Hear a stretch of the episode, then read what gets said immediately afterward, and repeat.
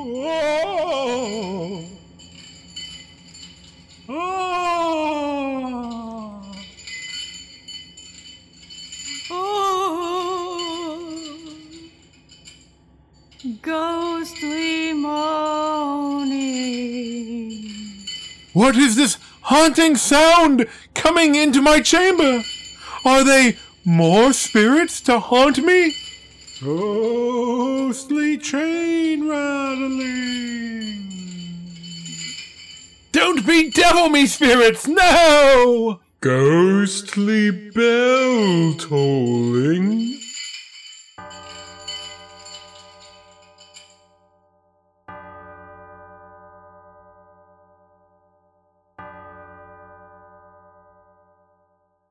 I'm the ghost of Christmas that never was.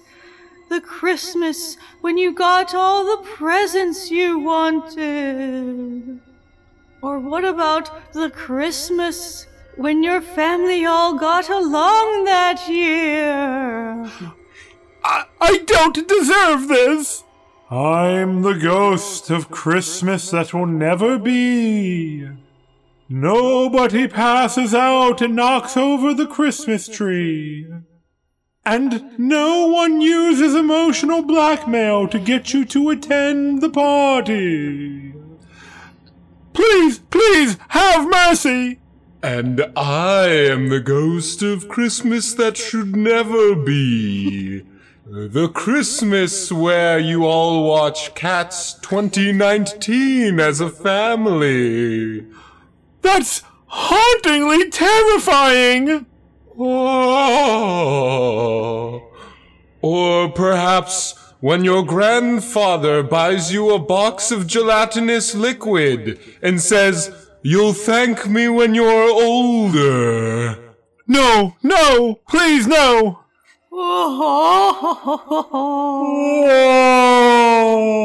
Oh. I can't take any more.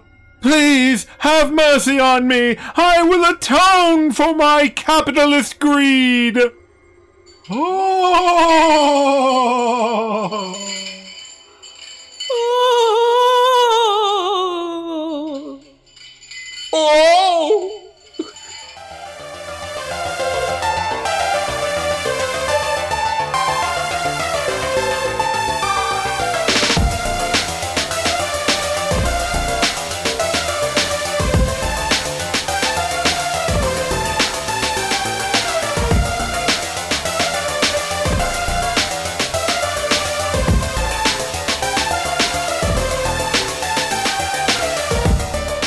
Ho, ho, ho, fantasy fans, and welcome to Swords and Satire, the podcast where we turn low fantasy into high art. I'm your holly jolly dungeon manager, Jamie Mokel, here with my festive co hosts. I'm Chelsea Hollowell, a caroler that only sings dark Christmas songs or dark holiday songs. Is there any other kind? And I actually scare people off whenever I'm singing. That makes sense. Neat. It's just so I can get some me time, you know? Good technique. I like that. It's like a profane jolly aura. Anti jolly. Yeah, I think Scrooge had one of those. Yeah. seemed like it. But who am I? Who are you? Why are you in my house? I'm one of them poor Victorian people. I'm like a normal poor person, but re- uh, but more lovable ultimately because of my accent and time period. And what's your name? I'm Jackie Jackie Boy Olander. Tiny Jack Olander. I'm so poor and Victorian, I must be a clever lad, but I won't get paid for it. Definitely not that. All right, go sweep my chimney. Oh, yee, yippee! Well, guys, this week we have quite a treat for everybody because we will be talking about Disney's A Christmas Carol, directed by Robert Zemeckis, yes. director of last year's behated Christmas classic. Train wreck. Tr- thank you. Christmas train wreck. Ha ha ha. The Polar Express. Is this movie better? The same? Worse? Stick around to find out. Is it equally unholy in its dead eyed animation? We'll talk about it. But before we do, guys, you know what really gets me into the Christmas spirit? What? Please tell us, Jamie. I'm going to. It's our patrons Right. who support us every month on Patreon by going to patreon.com slash swords and satire, taking a look at all of our membership levels, picking one, and then sending us a monthly donation and getting the gift of awesome bonus episodes in return. They also vote every month on one of the movies that we're going to watch. So that's pretty hype. Now that's a way to support your artists. Yeah. But like I said, Disney's A Christmas Carol is the movie we're talking about. It's a 2009 film directed, as I said, by Robert Zemeckis, starring Jim Carrey as Ebenezer Scrooge and all the ghosts of Christmases. Yes. It also features slash stars Gary Oldman, Colin Firth, Robin Wright, and beloved swords and satire. I'm going to say legend Cary Elwes. Yeah. Isn't it Carrie Yules? You know, nobody really knows. I think you can find out. I could listen to the audiobook that Who I have they? of his. He's Wesley? Oh yeah, he was in this. Yeah. Who? He was the like tax collector guy. Or not like he was like the, the donation guy, like trying to collect Oh, the at the very beginning. and the very end. Well, But before we get into talking about this well trodden road of a Christmas Carol, I think Chelsea has a little summary for those of you who haven't pulled out your copy of Dickens this year or watched the film since last Christmas, because I know it's a Christmas tradition at your house Yes. to watch it. So, Chelsea, how about a little summary? Okay, here we go.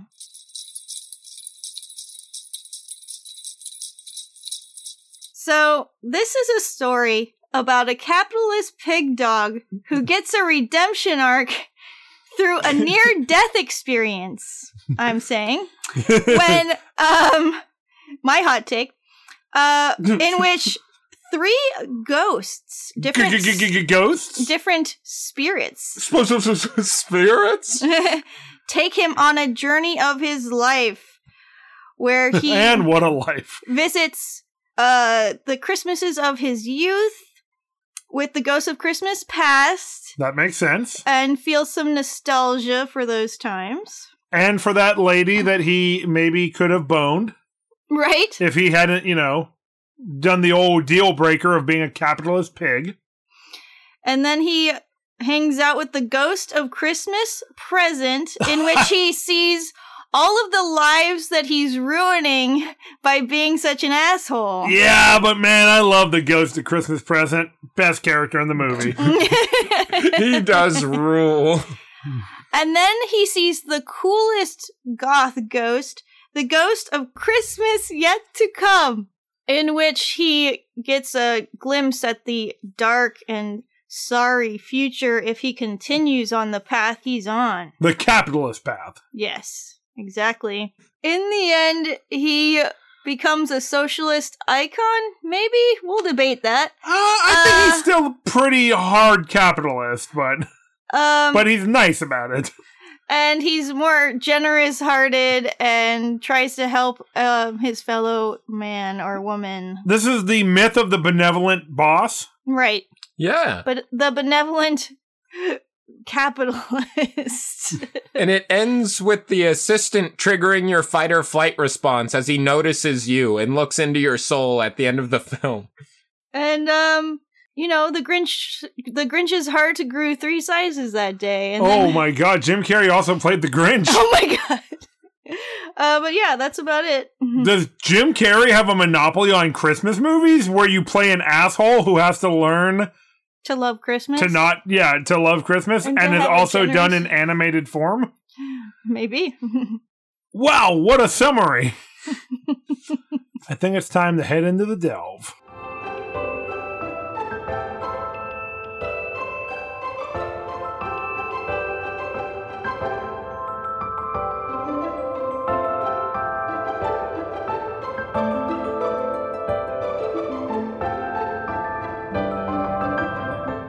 Welcome to the Delve, where we venture deep into the themes, scenes, and lore of Disney's A Christmas Carol. Very important to denote Disney's because this is, I believe, the third Disney Christmas Carol, if you count the Muppets, maybe? Oh, right. This one is more of a period piece, though. Yeah. A hauntingly computer animated period piece.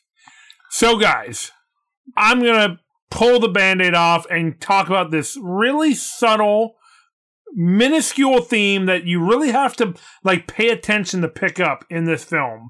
And I'm going to call that theme class struggle. Right. It's again, it's like blink and you'll miss it in this movie. but if you pay really close attention, you'll see that Scrooge is a shitty boss who treats his employees like actual excrement. Well, and everybody else he comes across, he has this aura of negativity and hatred that surrounds him, and people like give him a wide berth and Yes. run away from him. Children run away from him. I feel like I've met some real Scrooges in my day. Oh, laugh track, laugh track. you see them in retail a lot. But okay, so for real, this is one of the classic stories of worker abuse and redemption through supernatural means. yes. And um like kind of learning what it means to have the Christmas spirit. Through the Christmas spirits. Yes. Whoa!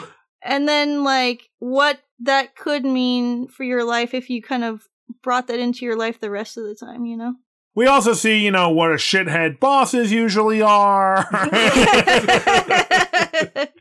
I think my dad would love this movie. yeah. Now, you gotta wonder if, like, he's really redeemed at the end, or if he's just afraid of the terrible path he was on that he was shown by the spirits and, like, doesn't want to die the next day and be dead. Yeah, I mean, it's a really good point. Now, here's the thing, though. If you put the fear into the capitalists' brains that there might be consequences for doing terrible things, That last beyond May- death. maybe the problems will just work themselves out. Maybe. I mean, I feel like this is another problem of being in the capitalist mindset. It's a capitalist solution. It is. Just like relying on the rich people to give away their money to the poor and to charities and stuff, when there should be social systems in place to make sure everybody is taken care of and has what they need and to tax the rich their fair share. Correct. It's one of these stories where it seems on its face like a really ideal solution to send ghosts to threaten your boss. Uh, no. where it seems like, you know, it is a reasonable solution that if the benevolent ruling class Right. would just help out, everything would be fine. and like you can trust in them to be benevolent and help you out but that's not how reality works But then again, even Dickens knew that it would take literal ghosts to make this happen. that's true the literal like fear of cosmological retribution in the form of going to hell and dying unloved. right i mean yeah scrooge did seem to be shaken by the fact that nobody would mourn his passing Yeah, That he had, got- had that- a lot of concerns about that. that did get to him and like when he did see the christmas when his partner left him because all he ca- started to care about was money and he saw how harsh he was really being to her from more of an outside perspective because he had that distance from time and he couldn't bear to see how cruel he was being to her in that moment Yes, the modern Scrooge is flinching away from the actions of past Scrooge. Yeah. He's cringing at himself. hmm I mean, I actually that's one of the most relatable parts of the movie, seeing uh, your old self and then cringing at the thought of it. Yeah, Yeah. that's true. It's true. He was begging the spirit. He's like, please don't make me stay in this memory. And the spirit's like, oh, dude, you already did this. Why are you cringing? You're not doing it again. It's in the past. Yeah, they kept telling him these are shadows of things that have happened. yeah. You can't run away from it. It already happened. That makes it interesting that the first spirit, the spirit of Christmas's past, is a flickering flame, hmm a a thing that creates odd shadows. Yes. Very true. but also it can be a light in the darkness and something that's kind of associated with nostalgia like the candle flame Yeah. It was a really pleasant little spirit. Yeah It seemed kind of I don't know if I'd call anything with Jim Carrey's face pleasant. Yeah, I'm gonna say right out the gate, the Jim Carrey face was unsettling. However, It makes the spirit seem a- a little sinister, and I don't think that was the intention. actually i do think that was the intention Oh. yeah, I, I was just gonna say it. It has an Irish accent for affability, right? I think. I found that very troubling. Yeah, it was a little strange. They decided to make the little candle boy Irish. Yeah, I don't think I liked that choice. Uh, I kept looking for a character it could be referencing, but that did not exist. But it, it- this spirit of Christmas past spoke in whispers, which I thought was very nice. It was the ASMR spirit. yeah, it was just sort of like pleasantly whispering and like ma- uh, exuding a gentle, warm light. I thought it was a very nice, like a very pleasant spirit if it didn't have a few disarming quirks right like Jim Carrey's face and being Irish. Now, see, this scene is into, or this this series of scenes, uh, the Christmas past scenes are interesting because we see that Scrooge has got a seems to be a pretty dark backstory. yeah When he like we meet his sister who tells him, you know, oh, father is better now. He's not angry. and you can come home you can come home like he's been exiled from his own home. Scrooge has. it seems like he lives in the school he seemed and yeah he seems to live at the school he seems to have great affection for his sister but feels disconnected from her. And like this is the mother of his nephew fred who we meet at the beginning of the movie who invites scrooge over for christmas dinner. And of course at that point scrooge is like fuck christmas dinner and fuck you too. Yeah. You know like you say to family. Yeah. That's the ghost of Christmas uh will never happen or something like that. sounds about right Yeah, yeah. But, But- yeah, like when he remembered how much he loved his sister and she died at some point in the past, um, he seemed to the spirit reminded him, yes, and she had a son, didn't she? And he's like, Yes, my nephew. And then he seems to be kind of questioning the way he's been treating his nephew. Yeah, that's sort of like the first time he's actually ever noticed his nephew in that moment. Because Yeah. before that, he was just irritated by the nephew's existence, it seems And like. his well, his nephew, yeah, his nephew is this really exuberant, fun-loving Christmas guy. I mean, he's a real Colin Firth type. Like, it's hard not to like him. Yeah. It's true. He uh he's all like, "Hey uncle, uh Merry Christmas." And the uncle's like, "Fuck off and die." How about that? I know. and Fred is still like, "Ah, Uncle, you old bastard, you can still come to Christmas dinner. It's all good. You're a you're a hoot. My friends will love to see you and possibly mock you behind your back."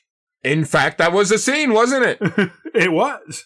Yeah, let's talk a little It was- about that. interesting to me that Fred's friends and family like knew Scrooge. It implied to me that Fred must tell a lot of stories about his bitter asshole uncle. This was one of the scenes we got to see with the Ghost of Christmas Present. Yes. True, yes, but the lead up as, as um, be, you know, the connective tissue between the past version, his connection to his sister, and everything is a nice segue to it.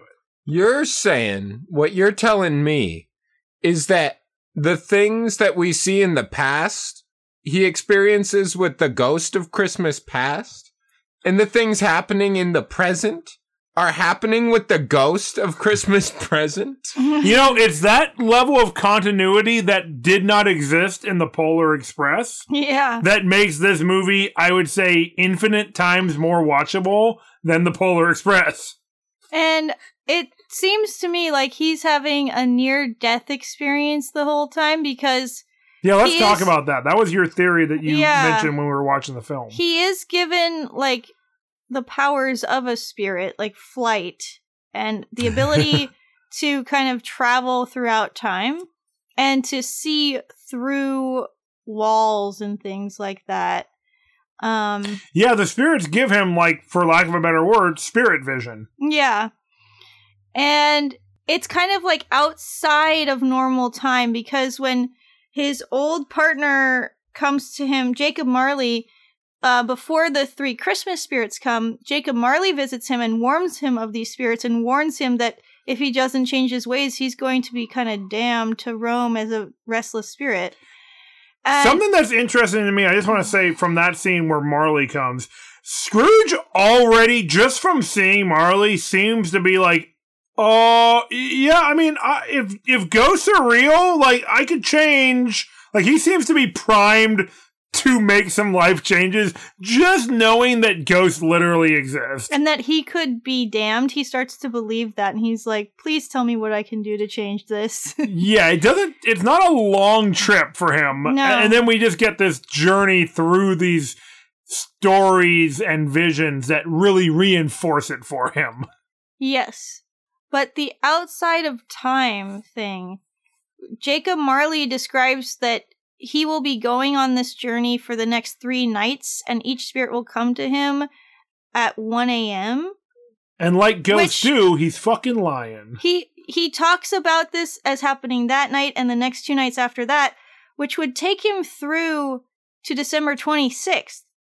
But with the ghost of Christmas yet to come, that spirit shows him that he dies on December 25th. Yeah, on his But tombstone. He's supposed to be experiencing that on the 26th. And then when he wakes up, it's actually the morning of the 25th. Yeah, see, the spirits were like, oh, we're gonna do it for three nights. And they're like, oh shit, no, actually, this fucker dies tonight. We better, like, expedite this pronto. And he doesn't actually get any time in between spirits really. He he only gets like a moment and then the next spirit comes right in after the other ones. Yeah, I mean, the ghost of Christmas yet to come basically is birthed out of the death of the ghost of Christmas present. That transition was so fucking cool. yeah, really awesome.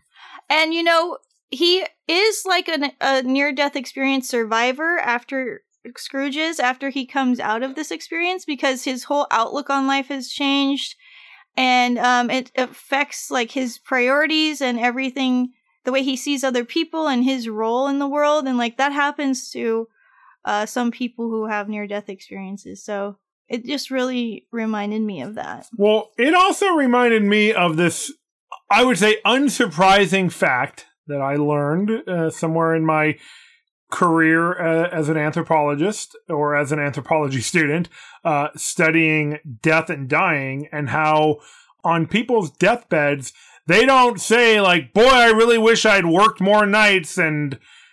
You know, Yeah. ground more, you know, rise and grind. Am I right, everybody? No, people are like, boy, I wish I had spent more time with family, taken more days off, not just made everything about acquisition, acquisition, acquisition, because now that, again, this is deathbed confessions, right? They're seeing the end of their lives. They wish that they had actually connected with people more. one of the other things people say i've i've read some of this is they wish they had done more of the things they love Skydiving, nude, uh, skiing. yeah, Yeah. the classics. So, Watching a Christmas Carol, Being on your phone on the toilet for 30 minutes. things we all love. But yeah, so we get this really cool transition from the ghosts to one another that I thought Yeah. was, a, was a cool visual for the film to kind of represent how in this movie the concept of the holiday is embodied by these spirits that are kind of interwoven together.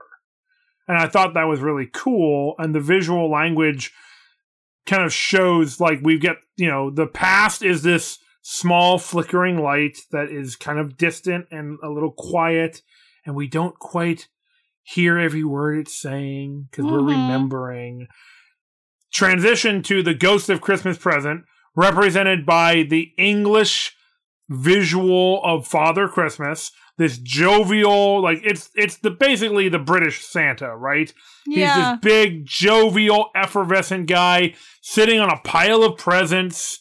like mid 30s. Yeah, a real bear daddy. Yeah. Yes. Got the open robes with the hairy chest, and and he's laughing. He's got the big beard. Classic Santa, Yeah. but like young and vivacious. Right. He's got the big beard that jiggles when he laughs, the chest hair that you just want to lick, the, the torch that keeps burning. He's got it all. He's and he, really got he it He tells all. Ebenezer to touch his robes. Yeah, you know how daddies be.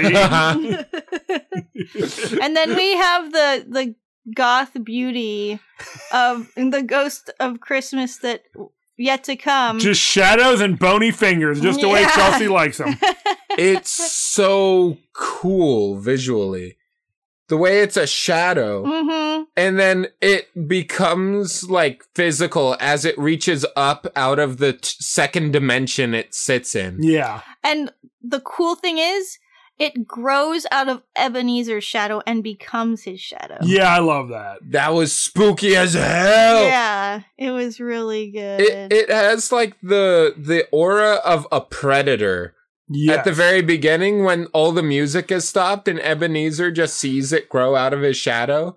And Ebenezer's like talking to it and it's clearly there not responding or reacting. Yeah, that was good. And it's just, just, kind like- of watching him. And it is moving a little bit, like so you can tell it's alive and not just frozen. And you're just like, oh, it's horrible. It's just lurking. yeah. now we were talking while watching the movie how a lot of the visuals of this film remind the viewer of one of my favorite video games, Bloodborne. yes. It's a spooky Victorian goth setting with crazy ghosts and insane like kind of monstrous people. yeah. And I was just like, did Miyazaki watch this movie before he made Bloodborne and go, yes, this is the visual that I'm looking for? it's very possible.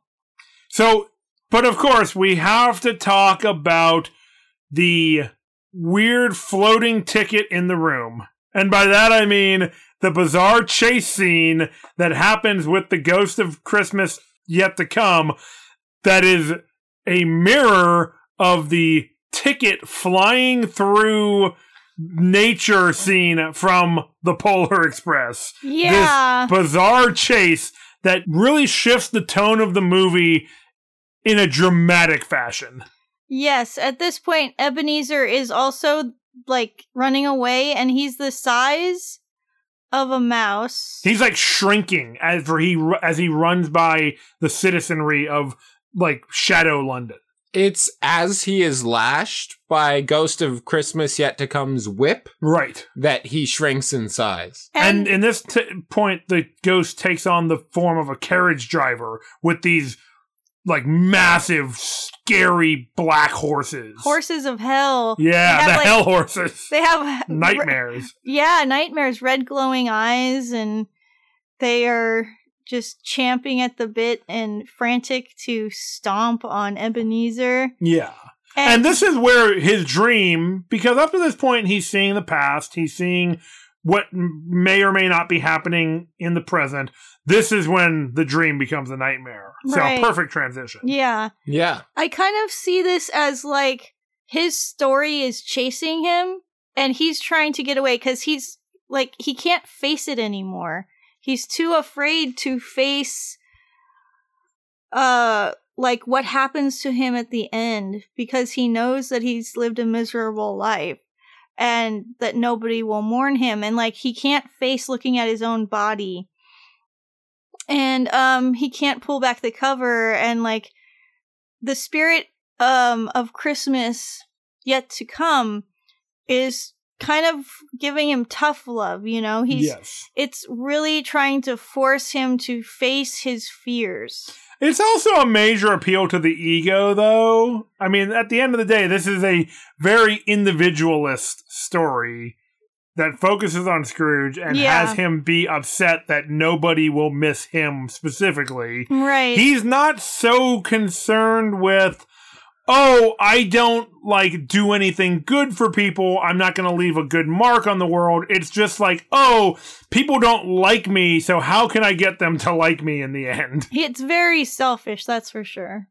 Well, his death made those people happy who hated him. That's true. Yeah, when he asked, he begged the spirit to show him some comfort associated with death, just in general. He kept it very general. So it's any emotional response. Yeah. Yeah. And yeah, they were really happy that the creditor who was so cruel to them was finally dead. Yeah, and they're like, even if somebody else buys our debt from Scrooge, they won't be as big of a shithead as he was. And he, the the husband's like, "We can sleep easy tonight, honey." And then we also see Scrooge's charwoman who steals his like drapes and like bedspread and stuff. and the shirt off of his dead body. Yeah. and like brings it home to her husband or partner and um at that point scrooge is in there listening to them talk about him and how he was such a shithead and how they don't care if they steal from him because he never really paid them well enough Oh. and it's like it's like part of their back wages they feel like because they can sell some of the stuff they took Yeah. I mean, this And- is very authentically Victorian feeling. yeah and he is the size of a rat at this point i kind of In in the like dream Yeah. nightmare world. uh this is symbolism for like how he matters he's like vermin at this point Now He- I like vermin more than I like capitalist pigs. yeah true I like pigs more than I like capitalist pigs. too. same yeah So but he's kind of worse than vermin like he does he matters less than vermin right. and He's a nuisance. yeah He is seeing himself the way other people see him as basically a plague that you can't get rid of too soon. I mean, he's literally running through shit water. yeah uh he was like oh this must be christmas pudding yes. It was gross. Um, but yeah, I felt like the tonal shift was pretty jarring, but in that one scene, his size kind of worked symbolically. yeah, I, it is a cool scene, but it's just like he does the thing where like the cartoony gag where like Scrooge falls down and a barrel's about to land on him and he like kicks it with his feet and like runs with it and like kicks it off and I was just, I was just feeling in that moment like, oh no, what the fuck are they doing? yeah, we needed some Looney Tunes music at this point. I guess so. It's like, okay, they still have to try to appeal to kids, but they have no idea how to do that. They did it in the nightmare chase scene, Yeah. which was maybe they thought the scene would be too scary, so they put in some slapstick comedy. You know, that is a fair strategy for a film that is uh, supposed to be a family film. Right. This is, I mean, if people don't already know this, like, A Christmas Carol is a 150 year old, like, well known family story that families tell at Christmas, right? yeah. I mean, Dickens was interesting for those of you who don't know because he was kind of one of the first like popular writers to be like widely read in his own day. Yes. Yeah. Like he was writing serials, so stories that would come out like weekly or monthly or whatever, and people would be like waiting and looking forward to them. He was Yeah. the George R. R. Martin of his day, but he released something like every month. And he was so popular that he would go around and do readings of his work. Yeah. But I mean, so he was this interesting, kind of like famous artist of his day. Yeah. Like we think of his writing as pretty tame these days, but it was he was kind of an impressive figure um, for literature. Like we're talking about a time when literacy rates were becoming higher, and you see this cult of personality kind of uh, uh, building up around Dickens, Well, he like wa- rock stars of the 50s and 60s. yes, well, he was deeply political in a time when that being so outspoken was kind of a novel thing. Yeah. I'll tell you this much. Scrooge, his politics still seem very familiar in our modern day and age. Let's talk about it. In reference to the poor, he has a very pull yourself up by your bootstraps mentality. Yeah, Yes. and like blaming the individual for their plight. No thought to the social and economic environment that creates these conditions that people find themselves in. He's Yeah. also a eugenicist. Yes. He believes that if you can't work, you should just die. Yeah, so that you're not a drain on society. He talks about the social causes he supports and their prisons, debtors' prisons, work ha- like workhouses, I guess, like basically slave labor camps, for lack of a better word. Yeah, if you were like in debt but not so in debt you had to go to prison, you could go to like a workhouse and you would like owe rent but you could try to work it off, but like basically it was like loan sharking. You you could never really work it off. It was Right. basically like you get worked till you're bone tired and people would often just like work themselves to death. Yeah, and today we have a prison industrial complex. Hey, Merry Christmas, everybody! and the the men who were trying to get him to give to charity and he was telling all this stuff too he was like the workhouses are still going and they're like well yeah but frankly sir some people would rather die than go to a place like that yeah, and there's the eugenicist thing where Scrooge is like, "Good, let them die." yeah Maybe they should. yeah. And I like how throughout the movie, those lines are echoed back at Scrooge as he's kind of breaking down. and like his barriers are breaking down and he's developing some emotional maturity and like empathy for others and it's right after he's been told that tiny tim won't last too much longer if he doesn't get help Right. because he's sick and he says to the uh, spirit of christmas present like please tell me tiny tim will make it he won't die just because i was a shithead Right. and um, the, that's when the spirit repeats the words back to him. Well, if he can't contribute to society, he should die then. And- Yeah. And, then Scrooge is just like horrified. like at the things he said. yeah. Yeah, and Father Christmas assumes his face Yeah. Right. during that scene as well. Yeah. So it's interesting to me that breaking down of somebody's so-called values in the face of real experiences is something I have seen so many times when talking to people who have what I would say are shitty values about like pull yourself up by your bootstraps mentalities and stuff. And like if you are talking to an actual human being who has any amount of empathy, as soon as you bring something to a personal level where they think about how the effects of their political beliefs might impact those they care about or themselves, it just shatters. This whole facade is like, well, well, I don't want my kids like to have to suffer this way or what, like whatever it takes. I don't know why Scrooge cares so much about Tiny Tim since he doesn't seem to give a fuck about Bob Cratchit. But what I'm getting at is that when you stop externalizing things and generalizing them like, oh, the general public I don't care about. When you make it about an individual that somebody knows, it changes their whole fucking thing. A lot of times. Not for everybody. Some people are just so hard hearted they could care less. Or at least that's the way they act when they're trying to talk a tough game or whatever. Yeah. And um this does he does kind of change his reaction like you're talking about um and kind of have more empathy for Tiny Tim after he's been reminded like what he went through as a child and how he needed help. Yeah, it's this idea that so many people say, like we've said, pulling yourself up by your bootstraps. It doesn't happen. There are social programs in place that everybody in a society uses at some point in their lives. Yeah, like he went to public school. Yeah. And the fact that that was there was the only reason he had a roof over his head. Yeah, the only reason Scrooge was able to thrive is because he relied on the generosity of others that he himself did not show to others. Right. Great point. His old boss, Mr. Fezziwig, played by beloved Bob Hoskins, Yes. Mario himself. Mario, Mario. Um, no, like that was this really interesting scene where we get this flashback to his job where he was like a young apprentice and he was having a great time. yeah. Like he's this fun-loving, young, vivacious dude with his coworkers, and his boss is like the nicest guy. And he basically ends up forsaking Mr. Fezziwig's influence years later by becoming a hard-ass dickhead.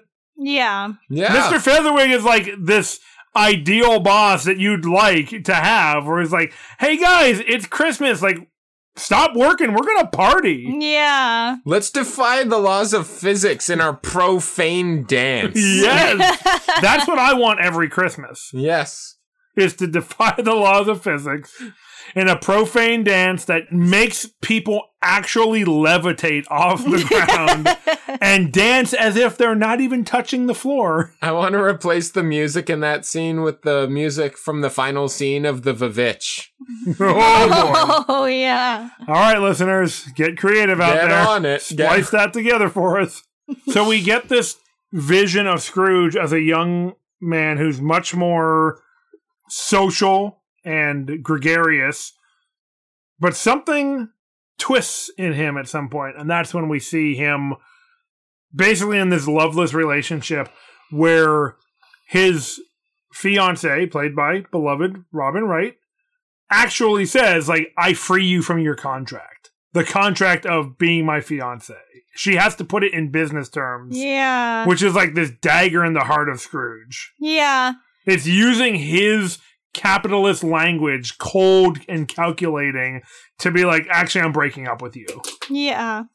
He says like his feelings towards her haven't changed and he wants to know why she thinks he's that's the case and she says, "You know, it really you have changed.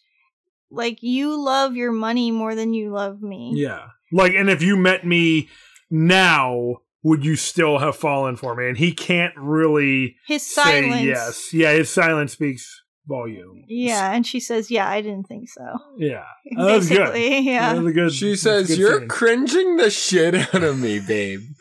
What? capitalism. Ew. and she was like, you know, when we were younger, we were content to be poor together and we were happy. And now you only care about making money. she says, Hey, honey, would you date a poor girl? And then he throws up and she leaves. So, guys, I gotta ask: Does this movie handle class better than the Polar Express did with the poor boy in the back of the train? Oh, absolutely. It shows a better idea of like what's going on from people of different classes and like what their perspectives are. And like how they see the rich characters and different people's perspectives on Scrooge. And like there's the middle class gathering that's his nephew. It's in more of a middle class neighborhood and house. And um they have like a little bit nicer clothes and like more food and they're a little bit more comfortable, but they still don't agree with Scrooge's tactics and they have animosity towards him. Another fantasy element of the film: the middle class actually having solidarity with the lower classes rather than the upper class. yeah. Like I guess that's the dream, right? Yeah. but Yeah. Or another fantasy, the middle class existing at all. No, can't even imagine what that would look like. yeah. That's not true. I grew up in the 90s. oh, And in I the- didn't. In the fucking Polar Express, they're just like, "Oh, there's that one poor kid at the back of the train and like he just needs to understand what the Christmas spirit is all about. And even if he complains about not getting gifts, we'll just tell him that Christmas is about gifts and that's why he should like it. And that makes him, that cheers him up. He says, I don't get gifts. The girl sings a song about kids getting gifts. And then he's like, oh yeah, I guess I do feel better. Kids get gifts. I mean, maybe it's about gaslighting the poor in the Polar Express, but that's a different movie. Yeah. But it's hard not to talk about through the lens of this film, A Christmas Carol, directed by Robert Zemeckis with the dead-eyed CGI. well, this was actually like based on a work that was written by a class conscious author. yes. Now, I, I'm glad you mentioned that because I like how a lot of the dialogue in the film is pulled from A Christmas Carol, the short story. Yeah. which I read some years ago. And, you know, I mean, I know it's an imperfect allegory for class consciousness because there's plenty of, let's say, gaps in the logic of it, but it's a story I really enjoy. Yeah. The fact, however, that it was written 150 years ago and there are people these days who still don't get it, Yeah. it, it, it's, it Got 'em. passes. It passes. Yeah, I mean, so I was saying, I, I think it's becoming a common refrain on this show that I think that heavy handed metaphor might be necessary in movies because people still don't get it. They walk out of a movie like this going like, well, that was animation with no uh, meaning. like, uh, did you miss the part about how the boss was a sociopath who wanted everyone to die and supported eugenics and slavery, uh, like basically modern slavery. Yeah. And uh, he had to learn not to be that way through fear of divine retribution. Well, Uh, I think that's one thing about, you know, the capitalist culture is, well, education certainly isn't a part of it, but a lot of people aren't taught to like mindfully view the world or think about things critically. Yeah. Like, Scrooge has to be scared into actually taking a look at his life. Otherwise, he just would not do it. That's a really good point, and I think that is supported by kind of what we've touched on that he's open to changing when Marley shows up, but he needs to be pushed like all the way through these experiences. He's like, "Oh, I might like be a little bit more sensitive. It wouldn't be a big change." But like finding out that ghosts are real impacts him, but seeing the actual potential outcomes that's when the switch really clicks for him. Yeah. Well, he's made to look at all the best parts of his life and the worst all at once. Yeah. That tends to get people thinking, you know? That gets the ball rolling. Yeah. Well, I, yeah, and I think that that really supports Chelsea's near-death experience reading of Scrooge's Yeah. dream slash the actual ghosts that show up and haunt him. Yes. There's a quote that I like. I forget who said it right now. You can find that out. That's what Google's for. but it it's uh every time you spend money, you cast a vote for what kind of world you want to live in, right? right. And it just sort of inspired the phrase mindful spending that I've been kind of spreading this this year to Oh. people. Let's talk about it. Yeah, yeah. Well, mindful spending is something that happens in this movie, right? We've already referenced it a couple of times, like when the charity people come and they're like, hey, help the poor. He says, no, I'll keep my money. We see the direct consequences of that, and that's mindful spending. Because he's like, oh, if I don't pay my employees, they can't take care of their kids. Oopsie doopsie. because money, eh, you can sort of view it like your weight for how to change things around you. Because if you're rich, you get to change things more. Yeah. Unfortunately, that often results in people changing things to benefit, let me check my notes here, the rich Yeah, and the powerful, who are also becoming rich. yeah. it's true. In, in a time spending. in a time when the rich are actually becoming richer, I think a movie like this is possibly more important than ever. I don't know. Yeah. As important as ever? I think the end result of what I'm saying is the people who are very rich like this are thriving in a system that has taught them not to be mindful or to take a critical look at what they're doing. Right. So, because they are thriving in the system, they are very much encouraged not to go through what Scrooge has gone through. Because what Scrooge is going through ended up being a very good thing for him and everybody around him. But it was sort of one of the worst things that's ever happened to him. I feel like that is a, a common theme in, in films and possibly life. it's a hard lesson. Yeah. And I've heard uh, another quote that was sometimes being saved can look a lot like you're being killed. Yeah. Yeah. And that could have taken the form of a near death experience in this film. Because it literally did take him seeing that his life was going to end horribly for him to realize that he was doing things poorly. And if you're a thriving capitalist pig, I don't think you hmm. want to go through that experience. I'm sure that ignorance is bliss sort of thing just sort of rules. I'll bet it does. Guys, I would be remiss if we move on without talking a little bit more about the characters in the film who are not Scrooge. Because we've talked a lot about Scrooge, because the film is through his perspective, but we've got some important side characters who play major parts in his story, especially Bob Cratchit, his employee, hmm his family, but mostly Tiny Tim, the disabled child of Bob, who is kind of one of the most significant characters in Scrooge's transformation, and Fred, the nephew of Scrooge, who really wants to like his uncle, Yeah. which I think makes the story more relatable to have kind of a window through those characters to get to know Scrooge a little bit. Well, Fred's mom really liked her brother. Yes, And that's so- a great point. She probably talked him up to Fred when he was younger. Yeah, like when Uncle Scrooge was oh Uncle Scrooge, it's uh that's a Ducktales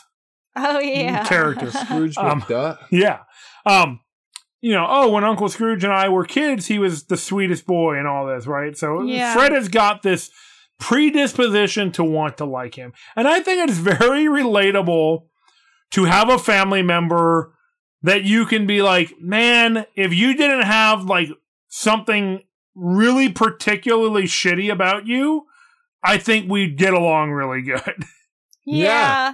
And like he s- wants to try like to in this case, that you want the poor to actually go die. Yeah. and Fred really wants to try to save his uncle. Yeah. He he tries to be nice to him. He tries to invite him over for dinner, a, a gathering, a party. All Scrooge does. We know that Scrooge says all he wants to do is work in his creditor's shop and he never goes out. He never enjoys himself. He never sees anyone who isn't Yeah. his employee. He just loves being in there counting his coins. He doesn't get out and see the world at all. Yeah. He also doesn't understand economics aside from how to get more money. Yeah. Because if the poor die, someone else will just become poor. Also, if your employees are freezing, they're not going to work as efficiently.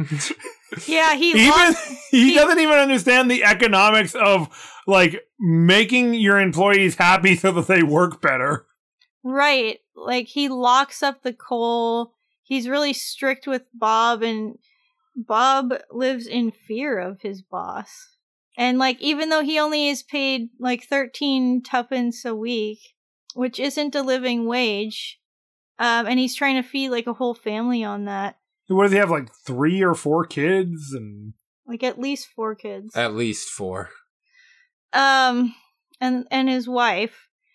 And they do like there are some social services like they there's like a bakery that's giving away geese like cooked geese to the poor. And so they get a cooked goose that's stuffed for their meal.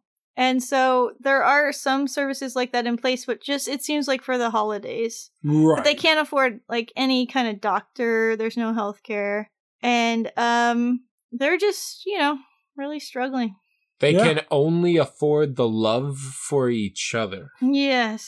That don't cost nothing. Well, No. in that way, they're rich. yes. Yeah, man, they are a nice family. Yeah. Like, They all get along and love each other. yeah, another fantasy of the movie. Yeah. Seems like Fred's family similar. Like, they're just like, oh, this is great. We have each other. We're playing games. We're, yeah. we're playing the which animal am I talking about? Oh, it's Scrooge, actually. Game. My favorite game. Classic. Describe a family member in uncharitable terms. yeah. And guess who which one we're talking about. It's a classic game. We all know it. But yeah, the whole movie was a class struggle segment. right. Yeah, that was the Christmas treat for this episode, which is coming out on Christmas. That's right. God bless us, every satirist. Why don't we move into the workshop?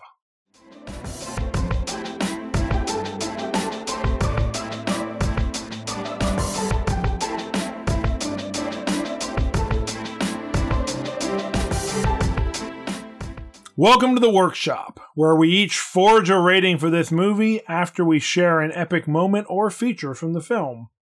Chelsea, do you want to tell us your epic moment or feature and then give us your rating from 1 to 10 ghostly chains? Ooh, that scared me. Sure. My epic feature is the ghost of Christmas yet to come. Hell yeah. yeah. Their, like we were saying before, their art design is so cool. There are several times when they are Ebenezer's shadow. And so it's like a constant companion of his. It's really good. Death is always right around the corner. That's what I say. Great symbolism there. And like Jack said, whenever it needs to point at something, it has this 3D skeletal hand that comes out of the shadow that will point at things. It never speaks directly to Ebenezer, it only points at things that he should bring his attention to. And even there's this cool, creepy part when Ebenezer is supposed to pull down the covers to see that he himself has died, and he can't do it. And the ghost starts to pull it down with one skeletal claw. Oh, yeah. That was really spooky and good.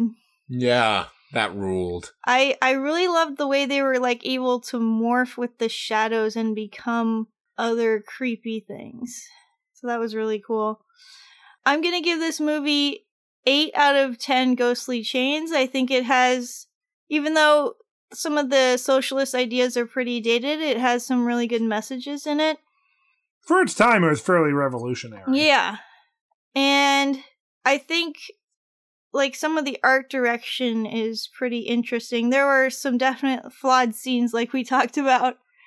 But I think overall it works really well and it actually did evoke emotion for me. So, it's way it's like leagues ahead of the Polar Express. A low bar to clear. so yeah, that's my rating. All right. Very cool. Everyone. God bless the rating. Every chain. How about you, Jack? What's your epic moment or feature and your rating from 1 to 10 ghostly chains? I'll tell you, my epic moment was at the end of the film when Scrooge is going to Fred's Christmas party. yes.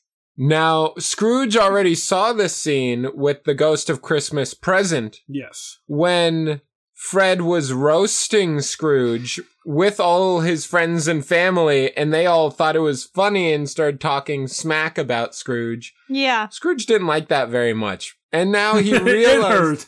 It hurt him. And he realized that his love for his deceased sister could extend to his nephew, that was always there trying to cheer him up, that he never gave a chance and was mean to.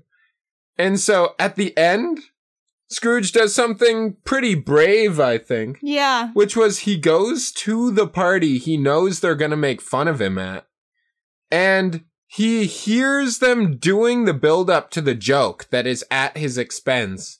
And he walks in right before the punchline. And it sort of makes everyone like freeze up, like, oh, What did he hear? How much Yeah, did yeah. he hear? and he was, j- and and Fred is just like, "Hey, Uncle, what's up?" He's like, "I was just hoping I could join the party if you'll have me, right?" And he's really meek and sort of Yeah. like, yeah, obviously afraid. Showing humility. Yeah, and, but also fear that he doesn't know how people are going to respond to him. He's afraid of rejection. It's yeah, it's really clear he wants to be a part of their celebration. And there's a pause where like everyone is sort of stunned, but then they like explode with excitement. They're like, "Of course, uncle." And they surge towards him, and it's just like this overwhelming tide of cheer. Yeah. And he has- no, the wave of cheer too powerful. And uh I think it's just so positive. The way they're like they're frustrated with him is really the point of the whole thing. They're sad because they want to love him like we said, and they're upset because he won't let them. And then he shows up and he wants to be a part of them and he he made their Christmas probably, right? And so that was Yeah. really nice, big wholesome. And so uh I loved that. That's a good moment. Yes. Now, if I pretty epic wholesome. Now, if I were gonna give this movie a rating, which I will, what what Please are, do. what are we rating it out of? Ghostly chains. Ghostly chains. I'm gonna give it seven out of ten of those ghostly Wow. chains. Very nice. I liked the animation. I liked the themes. I liked a lot of the characters. It got a little crazy at a few points, like the chariot chase scene and the Irish little boy f- Yeah. candle. yeah. And just, there were just a few things that rubbed me the wrong way. couple right. of choices. But I am already looking forward to watching this again. very nice. And Always a good sign for Jack. And I, I think this is a film I would not mind seeing maybe every year. So I enjoyed this a lot. And uh it was great. I loved it. nice. That's it.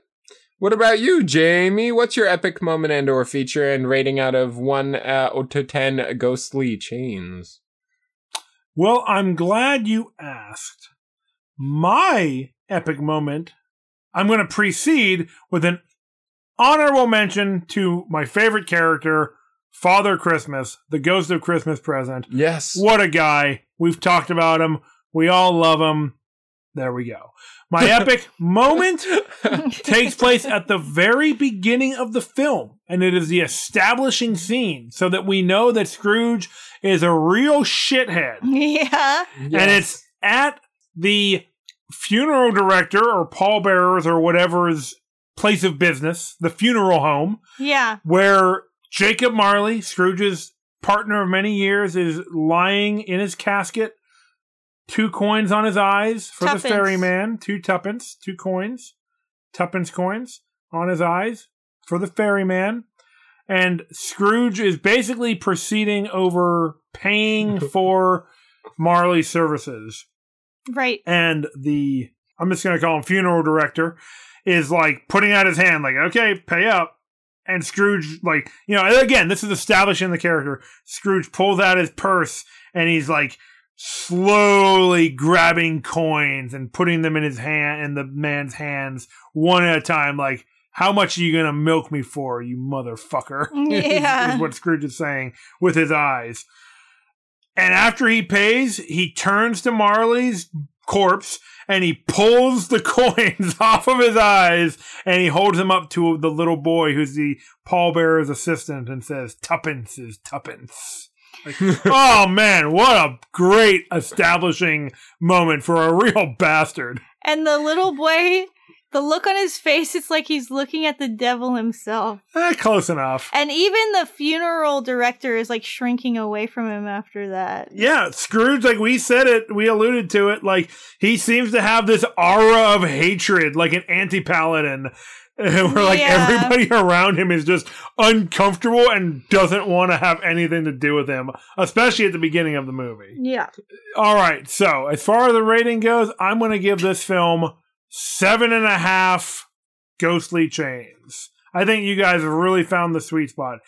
This is again, I'm a big fan of Dickens. I we studied Dickens um, in my undergrad literature classes, and I had no idea that I'd be really into his writing. Super enjoy it. It's very fun. I can see why he kind of popularized the concept of being an author and reading uh, for his era. Yes. The story, I think, tells a good morality play or creates a good morality play. The characters are iconic and memorable. The film captures it pretty nicely. It's got a very cool aesthetic. The recreation of Victorian London looks awesome. The Yeah. clothes, the feel, the sooty rooftops and everything just like really brings it to life. I think it's thoroughly enjoyable. A few tonal shifts that don't totally do it. A few lines of dialogue where, because again, they take the dialogue from the story, but they also create their own dialogue. And I feel like the difference between them is often very noticeable. Like they couldn't quite capture the Victorian language of Dickens Right. as, as much as they tried to. Sometimes they could facsimilate it pretty well, but a lot of times it was pretty obvious, like when it was not the original dialogue. I thought. Right. But yeah, uh, seven and a half ghostly chains, really fun. Chelsea and I saw this movie in theaters. I remembered really liking it.